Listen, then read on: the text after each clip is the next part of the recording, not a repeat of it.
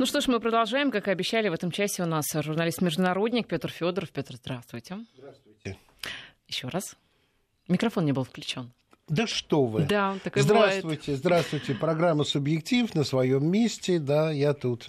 На своем месте в свое время. И а, начнем давайте с новостей с Украины. Там а, бывший президент Грузии, бывший губернатор Одесской области Михаил Саакашвили проигнорировал допрос Генеральной прокуратуры. Сегодня утром его а, собирались а, допросить. Он как Туда подозреваемый. явился. Он явился, да, не запылился, как говорится. Так.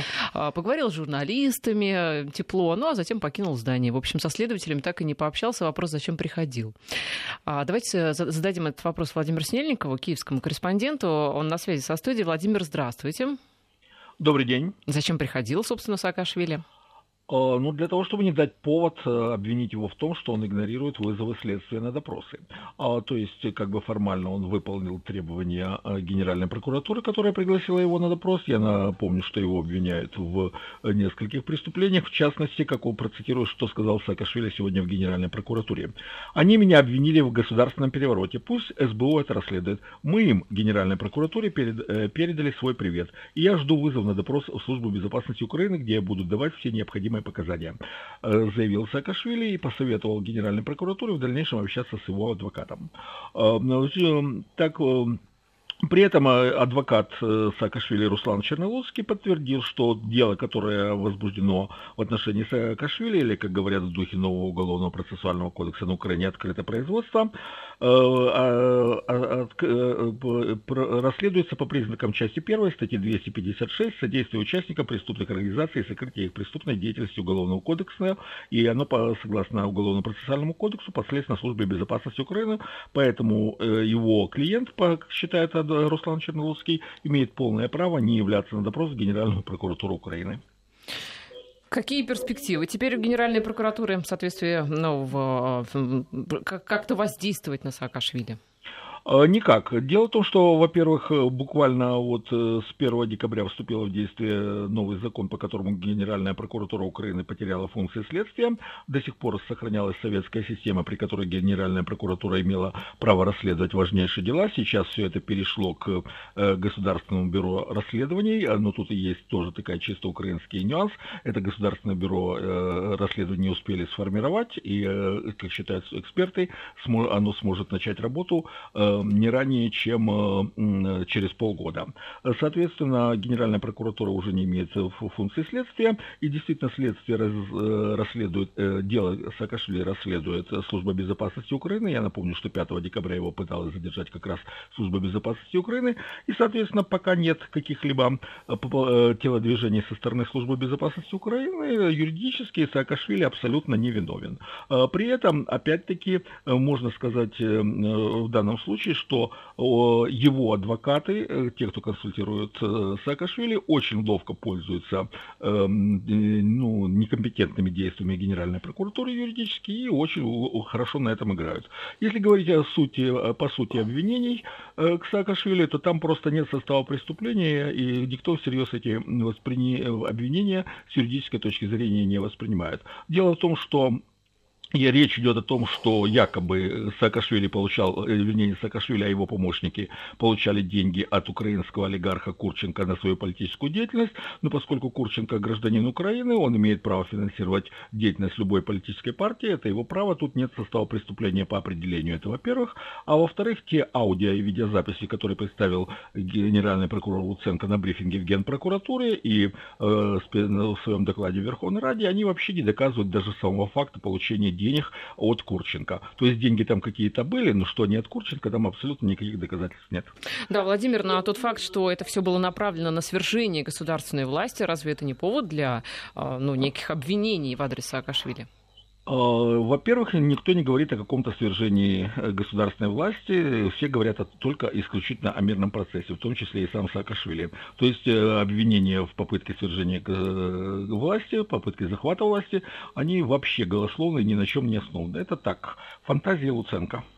Спасибо. Владимир Снельников, наш киевский корреспондент. А, Петр, а, ну вот э, на самом деле Саакашвили, он же как-то гражданин мира, он не гражданин ни Украины, а, ни там тех же Штатов, да, ну вот такой как-то заезжий гастролер. Есть ли у Украины какие-то шансы его в чем-то обвинить вообще, как-то с ним справиться? Э, мне кажется, что нет ни средств, ни желания особого желания справиться с Саакашвили нет. Он, э, как это сказать, по сути, часть политического пейзажа Украины. Э, пейзаж очень странный. Вот вы видите, адвокаты используют то, что одна структура утратила следственные функции, а другая структура еще не организовалась. Очень напоминает, как в кинокомитет пришел Остап Бендер со сценарием фильма «Ее бетономешалка». Его спрашивают, фильм звуковой? Он говорит, нет, не мой. А немого кино уже нет. А, хорошо, тогда звуковой. А звукового кино еще нет. Ну да. Вот, поэтому, да. Но он и сам меняет э, свои, э, как бы скажем, эмоции и высказывания, потому что когда он э, выступал 17 числа на Крещатике, он благодарил киевлян, благодарил украинцев, что они пришли. Сегодня в его заявлениях было то, что не надо никакого нового Майдана. То есть вроде как и приходить вчера не надо было.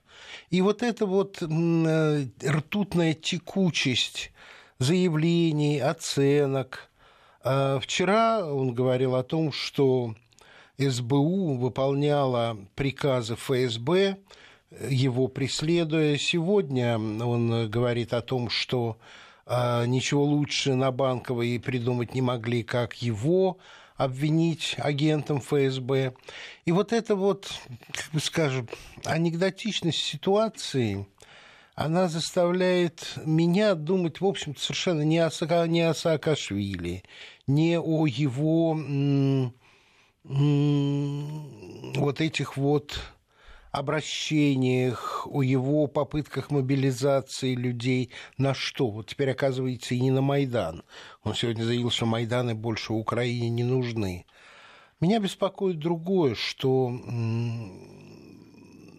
люди, живущие в Киеве, на Украине, к сожалению, ну, по крайней мере, часть из них, которая принимала участие в вот этих вот массовых выступлениях в Киеве и прошлых и нынешних, она действительно уверовала, во-первых, в то, что э, религией Украины является свобода, и что эта свобода принадлежит уличной толпе, и у уличной толпы есть право и возможность менять лидеров государства.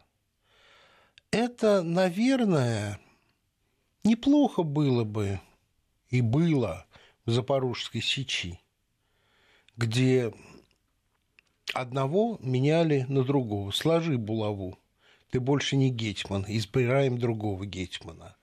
И криком избирали другого, ведь рук не поднимали, руки не считали, а за кого громче кричали, того и избирали – в условиях средневековья, в условиях э, протогосударства, э, протодемократии, эти методы, наверное, были хороши, но в 21 веке таким образом определять э, будущее руководство своей страны, это ну, ну, несерьезно, по крайней мере, в этом есть какая-то подростковость, но это происходит раз за разом. И вот это, конечно, ну, я не могу подобрать прилагательное. Тревожно, да это, в общем-то, почти не мое дело, хотя состояние соседнего братского народа э, не может не волновать. Обидно, досадно, ну, казалось бы, это, это их дело, но при этом заложенная и культивируемая нестабильность я прекрасно понимаю, насколько на самом деле это власть улицы, которая себя считает свободной и независимой, управляема. Насколько э, эти эмоции можно канализировать в интересах очень небольшой кучки, что мы с вами уже не раз видели. Да, мне кажется, эмоций-то не осталось уже в этой а, Ну, вы толпы. вчера смотрели, как они кричали импичмент, импичмент, банду геть, снова банду геть, долой банду.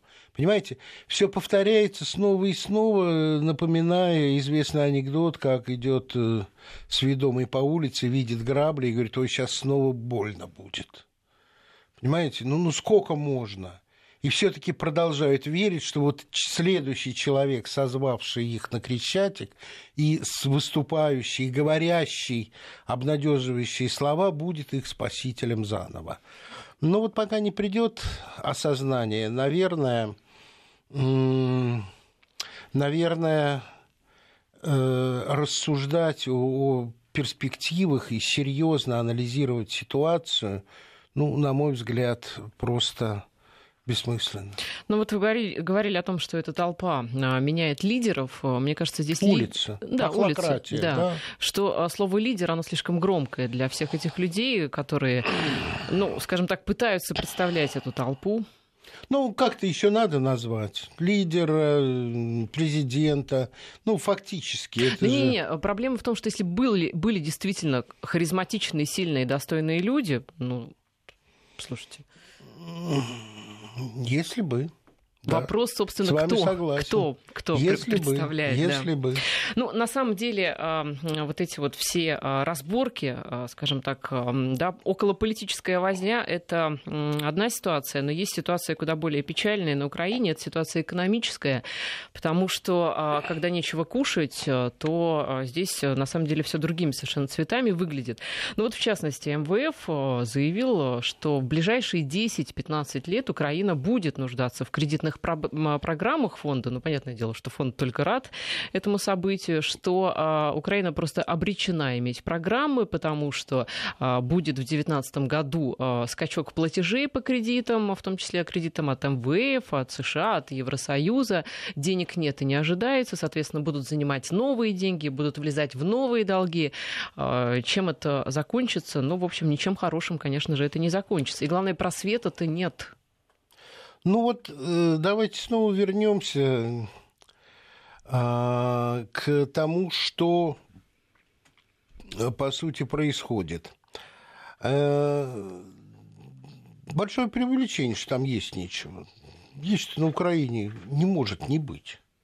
Это вы про ну, землю, в которую палку воткнешь, и там все растет. Ну, ну, конечно, ну, конечно. И то, что мы с вами сейчас обсуждаем, это касается государства Украины, но не украинцев. Украинцы трудолюбивые. Слушайте, ну сало уже из Польши. Работящий народ. Ну, сало из Польши, может быть, э, туда свинину продают. Я, я не знаю, но голода на Украине быть не может, давайте не преувеличивать. А вот долги, да, насколько я понимаю, э, речь идет уже о 72 миллиардах. Э, пик э, платежей, как я понимаю, придется на 2019 год. И в 2019 году, возможно, уже государство Украины будет по некоторым оценкам, объявить дефолт. Но это государство Украина. Вспомним, э, ну, я не знаю, ну, что угодно, ну, ну 19-й, 20 год, э, когда э, на Украине шла гражданская война, когда поляки вторгались, когда и государства толком не было, что-то директорией руководилось, что-то Петлюрой, что-то батькой Махно – но так или иначе все равно продолжали кормиться. Я вот за это зацепился. Но, разумеется, финансовое положение очень тяжелое, потому что, по-моему, э, уже Яценюк э, в каких-то из своих э, заявлений говорил о том, что поступлений уже в будущем году не хватит, чтобы платить по процентам. Это серьезная ситуация. Это говорит э, о многом, о том, что и финансы страны расстроены, о том, что многие шаги, предпринятые правительством, в числе блокада предприятий Донецка и Луганска, э, привели к сокращению поступлений, прекращению сотрудничества с Россией в области машиностроения, оборонного сектора. Конечно, все это бьет по Украине и по украинской экономике, промышленности, финансам ну, не погибнут люди, не, как, как, как, как-нибудь да выживут э, при всех дефолтах. Тут не надо преувеличивать. Но речь-то все-таки не о том, что выживать, да? Хотелось бы, хотелось бы жить, раз уж они ближе к Европе, и желательно вот, так, как в Европе жить. Вот этого пока с нынешним руководством Украины никак не получится. И тут и безвиз не помощник, хотя, насколько я понимаю, в Польше украинцы находят работу. Я не знаю, как это совпадает с их э, статусом, визовым, безвизовым, но тем не менее на Россию, в Россию продолжают ездить, приводят с собой заработанные деньги. А, а то, о чем вы говорите, с этим я абсолютно согласен, да. Украинское государство финансово коллапсирует. Политически, как видим, тоже нестабильно. Ну, кстати, вот э, пик этих выплат э, по кредитам придется на 19 год, 19 год, год выборов президента Украины, да. когда нестабильная экономическая ситуация, еще и ситуация смены власти, это все просто какая-то зажигательная смесь. Абсолютно, абсолютно, это действительно зажигательная смесь, и для меня абсолютно не факт, что Порошенко доведет э, в президентском кресле страну до выборов. Возможно, перед ним встанет вопрос уйти. Э, и не знаю, насколько это касается, скажем, украинских э, современных традиций, но что-то мне подсказывает, что у него сейчас большой вопрос о личном своем будущем, потому что это главный обычно, его вопрос обычно всегда. в таких режимах когда человек уходит с высокого государственного поста, начинает рушиться его промышленная, в данном случае кондитерская империя. Она может размыться просто в дни, он может потерять э, свое состояние моментально. А, собственно, то, что случилось и с состоянием, как я понимаю, Януковича, его называли одним из самых богатых людей, а сейчас, где его вот э, богатство так многократно описанное и, возможно, так многократно преувеличенное. Вот что Порошенко, я думаю, сейчас беспокоит не меньше, а может больше, чем будущее страны. Давайте к другим событиям и к другим темам, Давайте. в частности, ближе к России. Может быть, и слушатели что-то хотят узнать. Может быть, да, есть какие-то вопросы. Вайбер, WhatsApp открыты, плюс семь девятьсот три сто семьдесят шестьдесят три шестьдесят три, и смс-портал пять пять три три. Слово «Вести» вначале пишите. Вот заявление, которое из Вашингтона пришло.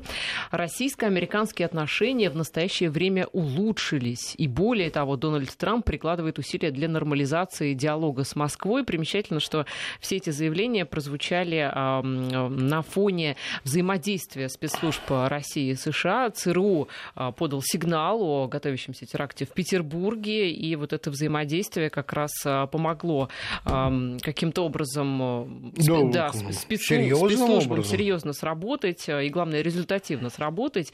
И это действительно то, о чем и президент говорил многократно, что нужно спецслужбам прежде всего сотрудничать, это очень важно. Но вот это вот заявление об улучшении улучшении российско-американских отношений, о том, что они были якобы в а, такой совсем низкой точке, а сейчас начали выправ- выправляться. Вы видите какие-то теплые сигналы? У меня к этому, возможно, более сложное отношение. Хорошо, что такое впечатление складывается у американского президента. Но, понимаете, какая штука? Внешний, внешний информационный фон очень часто не отражает внутреннюю работу. А по моим данным, работа в самых разных сферах российских и американских экспертов идет достаточно интенсивная. Ну вот, хотя и был неприятный инцидент с тем, что F-22 а, пытался вытеснить наши штурмовики из зоны, которую, как мы полагаем, американцы ошибочно сочли своей, а для меня не столько индикатор враждебности, потому что знаете, военные люди, особенно пилоты, они народ азартный. И вот так вот друг друга потеснить, поиграть мускулами, оно есть. Оно есть и у наших пилотов. Есть. И на самом деле это, это всегда было.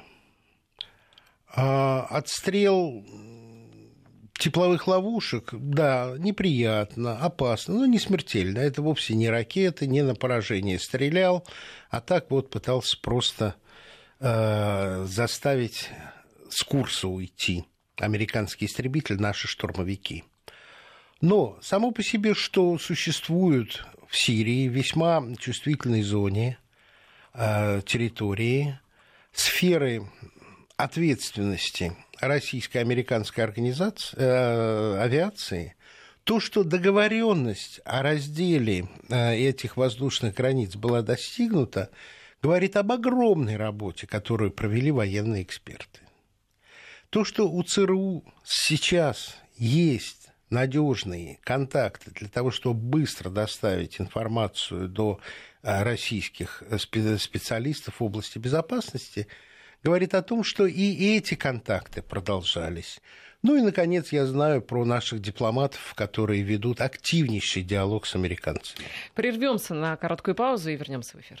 Журналист-международник Петр Федоров у нас в студии. Но говоря о российско-американских отношениях, вы видите позитивные Я должен сдвиги. сказать, что вот в заявлении Белого дома о том, что дела в отношениях между Россией и США стали точно лучше, чем были несколько месяцев назад, есть определенный смысл. А, и а, опираясь вот на свои источники, могу сказать, что действительно это так. Контакты между такими структурами, как дипломатический корпус, безопасность, военные, они шли, они есть, они продолжаются. Достаточно ли это для двух таких стран, как Россия и США? Ну, конечно, недостаточно. Но как мне кажется, а, есть самый главный тормоз для администрации США в смысле более решительных действий. Это тирания мейнстрима американских СМИ, которые продолжают изображать э, Россию жуткость страшной угрозой, демонизируют и нашу страну, и нашу политику, и нашего президента. И на фоне вот этого постоянного давления на американские мозги, мозги американских избирателей, промывку мозгов, э, делать более смелые заявления, делать более смелые шаги, наверное, сложно. Но мы же тоже не часто хвалим Штаты, да? Разговоры. Совершенно свои. верно. Штаты, штаты не хвалим, и президент э, э, нашей страны никогда не делал излишней комплементарности в адрес э, американской политики, практики американской. Но его позиция в отношении Дональда Трампа всегда была взвешенная и уважительная, и еще раз подтверждена эта позиция была в ходе большой пресс-конференции. Поэтому это тоже серьезный фактор, как и Дональд Трамп никогда не позволял себе прямых выпадов против нашего президента. Но Путин же недаром сказал, что э, они перешли бы на «ты», если бы да, было это различие в языках, в языке. Ну да, да, верно, и я думаю, что это неизбежно состоится. Вот. Но при этом ни в коем случае не надо понять меня таким образом, что вот-вот и все проблемы в наших отношениях будут исчерпаны. Не будут исчерпаны никогда, потому что мы были и остаемся геополитическими соперниками. Э, как бы нас предыдущий президент не называл региональной державой с разорванной в клочья экономикой. Ну, кстати, есть новое название для нас. Ревизионистская держава. Это уже название, а, которое сейчас нам Ревизион, ревизион. Что такое ревизионисты? Не в понимании, скажем, а, прошлого коммунистического дискурса. А ревизион это, это пересмотр. И в этом смысле, да, конечно, и Россия, и Китай хотели бы пересмотреть нынешний или уходящий мировой порядок и сделать сборку нового мирового порядка на других точках интересов и силы. Это так. Но э, в нашем контексте ревизионист носит несколько такое ругательное коннотацию, потому что это идет из истории партии и э, из прошлых взаимоотношений между КПСС и э, КПК, Коммунистической партией Китая. Ну что, ну, ну да, ну надо признать, что действительно мы стоим за пересмотр международных отношений. Это так. Но при этом Штаты говорят, что а, мы хотим создать мир, который не соответствует нашим американским интересам и ценностям. То есть они признают, что и у нас это тоже свои верно, интересы. потому что у нас тоже свои интересы, и американское понимание мироустройства не соответствует нашим интересам. Значит, надо искать компромисс. И если Россия и Китай называются в одной связке ревизионистов, это тоже очень хорошо. Значит, в Вашингтоне осознают, какие серьезные экономика, э, военно-политические силы э, не согласны с тем, как бы Америка хотела устроить мир. Вы знаете, но в этом списке есть не только Китай и Россия. А вторая угроза – это режимы изгоя. Но здесь, я думаю, всем понятно, о чем речь. Ну, о ком речь? Что касается режимов изгоя, что касается Северной Кореи, у меня э, своя позиция, свой субъективный взгляд на эту проблему. Соединенным Штатам ни в коей мере не нужно решение северокорейской ядерно-ракетной проблемы. Для них это подарок судьбы, который позволяет им наращивать свои военные силы в регионе. Потому что то, что сейчас происходит э, в этой части мира, это создание Китаем новых торговых путей которые прикрыты так называемым жемчужным поясом, то есть цепью китайских баз, и э, не позволяют новые торговые пути в том же объеме контролировать американским военным инсталляциям на острове э, Диего Гарсия, на отчасти э, даже можно и Гуам вспомнить, это крупнейшие океанические базы Соединенных Штатов Америки. И э, это тревожит Соединенные Штаты. По их доктрине в ближайшее время 60% военных сил на Соединенных Штатов Америки, Пентагона, должны быть сконцентрированы именно в этом районе мира. И в этом смысле, ведь э, и Пхеньяне отчасти наш президент согласился с этой логикой, Э, Северная Корея была спровоцирована на возобновление ракетно-ядерной программы тем, что Соединенные Штаты, заключив вроде бы э, соглашение о взаимопонимании, э, обязуясь не проводить крупномасштабные маневры, спровоцировал Северную Корею на это. Да, вообще в целом, понимаете, вы, как разумный, следящий за внешней политикой человек, понимаете прекрасно, что Северная Корея была затянута в ракетно-ядерную программу веревкой, на которой был повешен Саддам Хусейн, и затолкана туда палкой, которой э, насиловали и терзали э, Муаммар Каддафи. Называть северокорейский режим непредсказуемым в данной ситуации – это верх э, цинизма или тупости, потому что было совершенно ясно, посыл, который направил Запад Северной Кореи, состоял в простом. Единственный способ избежать э, вторжения, стать жертвой, это ядерное оружие. Другого нету. Ну вот нам а, слушатели, а, что касается, знаете... При этом я совершенно не поддерживаю эту программу. Ну это понятно, да. Особенно, в общем, далеко от наших границ. А, что касается вот такого двуличия, да, некоего в заявлениях, нам Роман справедливо совершенно напоминает, что вчера только Трамп говорил о том, что он поставил коммунизм на колени, да, и победил в борьбе с коммунизмом, а сегодня вот они выдают террористов, и уже Америка нам друг. Понимаете, какая штука?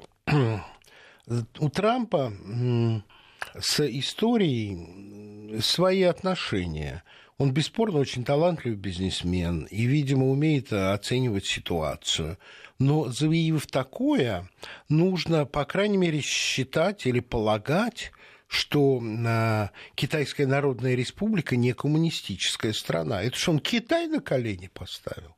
Где это он коммунизм поставил на колени? В Советском Союзе, извините, мы сами избавились от этой идеологии. К добру ли, к худу ли, но мы сами это сделали. А вот в Китае коммунизм на колени поставить, я думаю, не под силу никому. А поставлен ли коммунизм на колени на Кубе? Нет, не поставлен. Я не адепт коммунизма, я просто к тому, что когда такие фразы произносишь, нужно все-таки бросать взгляд на политическую карту мира. Одно дело факты, а другое дело представления об этих фактах в голове Дональда Трампа. Видите, представление значит такое, что они победители всего и вся. Ну, да, ему хочется так думать, ему хочется так сказать, что Америка победила в обеих мировых войнах. Ну, ну приятно ему так думать. Но ну, реальность, как бы скажем, не совпадает с этим ощущением и этим представлением о мире. Бог, Бог, ему судья. Вот вы вспомнили о Каддафи. Американцы вообще да. малограмотны в истории. Ну, это да, это факт.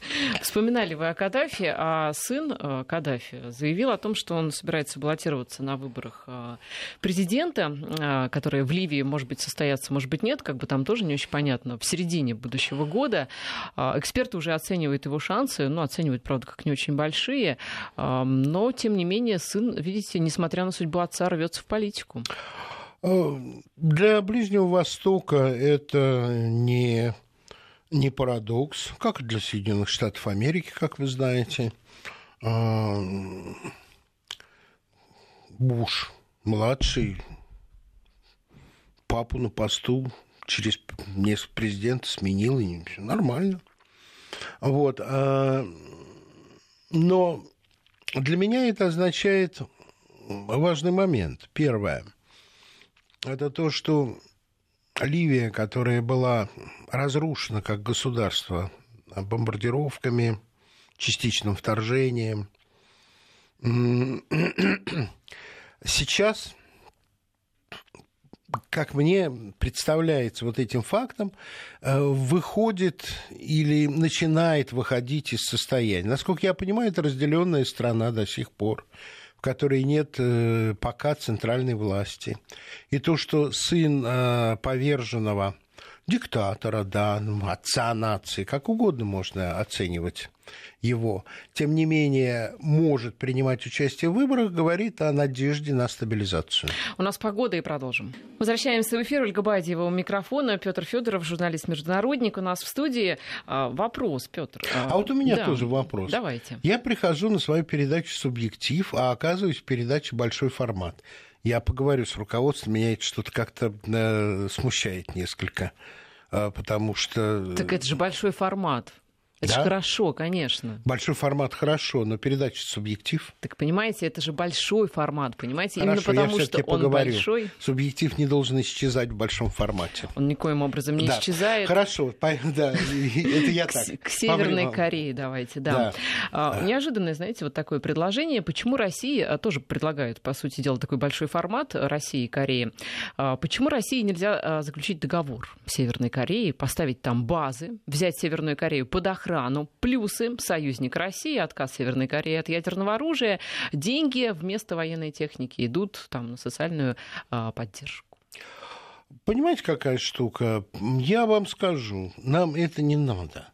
Нам не надо вовлекаться в военное противостояние на Корейском полуострове. И базы там не нужны. Все и так знают, что у Северной Кореи есть э, два э, патрона-гаранта. Это Китай и Советский, э, Россия, когда-то Советский Союз. Вот. Но наше военное присутствие там совершенно не нужно, тем более, что это лишь будет накалять обстановку. Решение северокорейской проблемы находится не в Москве. Оно находится в Вашингтоне, в Токио и в Сеуле. Потому что все, что нужно было бы разумной власти в Пиньяне, это тройственное э, обязательство упомянутых столиц, что ни при каких условиях они не нападут на Северную Корею. Затем нужно запретить доставку ядерного оружия из Соединенных Штатов не только к Северной Корее, но и к берегам Северной Кореи. Потому что рассуждение о том, что для денуклеаризации, то есть для, для того, чтобы полуостров стал безъядерным, нужно остановить только э, Пхеньян, это ложь. Соединенные Штаты никогда не объявляют, есть или нет на борту их военных кораблей ядерное оружие. Есть ли ядерное оружие на борту авианосцев для самолетов, которые на них базируются. Вот международная инспекция с проверкой, что никогда не будет в определенную зону это доставлено. Вот на этих путях лежит решение. А размещение наших баз там с неизбежностью приведет к тому, что нам придется, э, явно или неявно, базировать там наше ядерное оружие, чтобы быть в состоянии ответить на возможные угрозы. Вот почему я против этого плана. Он, он нам не нужен. А вы говорите, что решение находится северокорейской проблемы в Вашингтоне. В трех столицах. Ну да, в том числе Вашингтон, да, в Вашингтоне, Токио, Токио да. которые э, должны пообещать ни в коем случае не нападать. Да, но Вашингтон но... никогда это не сделает, потому что он там находится с другими целями. И дело даже не в этом, ведь Каддафи тоже обещали. Он поверил. Каддафи сказали, прими на себя грех Локерби. Вы помните, самолет сбитый да. над этим шотландской э, деревней. И до сих пор сомнительно, что как-то Ливия в этом участвовала. Но прими на себя грех, он принял убери ядерное оружие, мы не нападем, химическое оружие избавься, ты встанешь в ряд цивилизованных э, лидеров вот в нашей компании будешь. И чем это закончилось? Знаем, чем это закончилось, конечно же. Но юридически обязующее Э, документы о том, что ядерного оружия не будет, о том, что никогда не нападут, это, извините, все-таки то, что с Каддафи никогда не заключалось. Ему устно это говорили. Документ есть документ. Вы знаете позицию Пекина, который э, в момент обострения предыдущего заявил, что если Пхеньян позволит себе какую-либо агрессию против э, Сеула, то а, он будет э, решительным образом э, приведен к ответу. Вот такая формулировка приблизительно. Но если агрессия будет совершена против Северной Кореи, то Пекин окажется на стороне режима Пхеньяна. Это очень сильное заявление. Что касается Трампа, а, вот Евгений пишет, эм, шахматная у него такая аналогия, он не верит в альтруизм Трампа и пишет, Правильно. Э, что будет э, подход и с другой стороны, потому что эту партию в шахматы уже проиграли, э, нашей стране, да, а теперь им нужен матч-реванш, они хотят выиграть. Вопрос к вам, Петр, какой у них будет ход? Ну,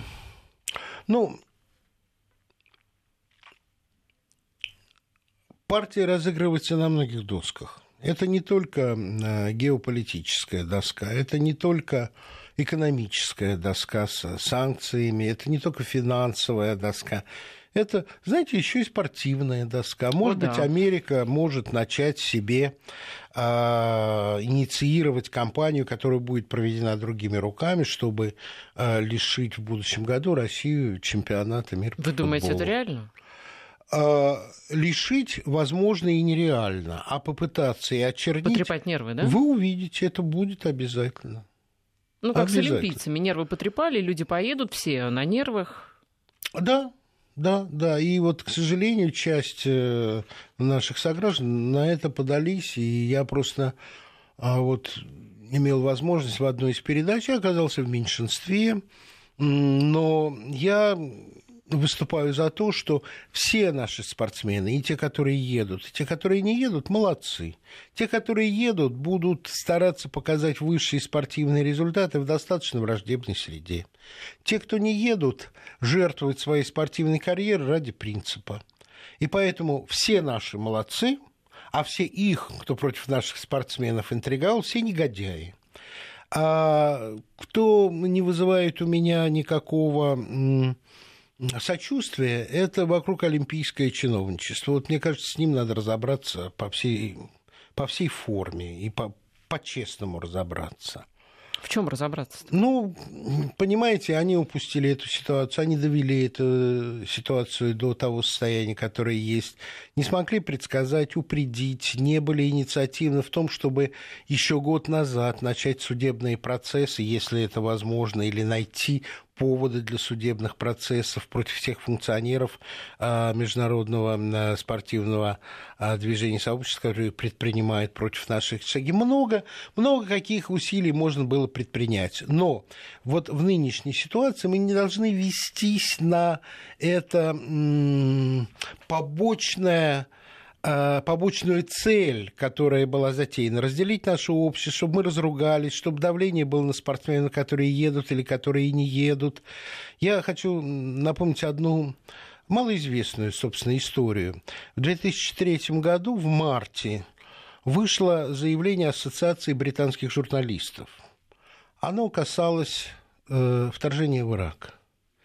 И в этом заявлении было сказано, накануне вторжения в Ирак, мы, британские журналисты, были категорически против этого шага. Мы были среди тех, кто был на манифестациях против вовлечения Британии в американские планы относительно Ирака. Но сейчас, когда наши солдаты высадились в Басре, когда они рискуют своей жизнью, мы не будем плевать им в спины.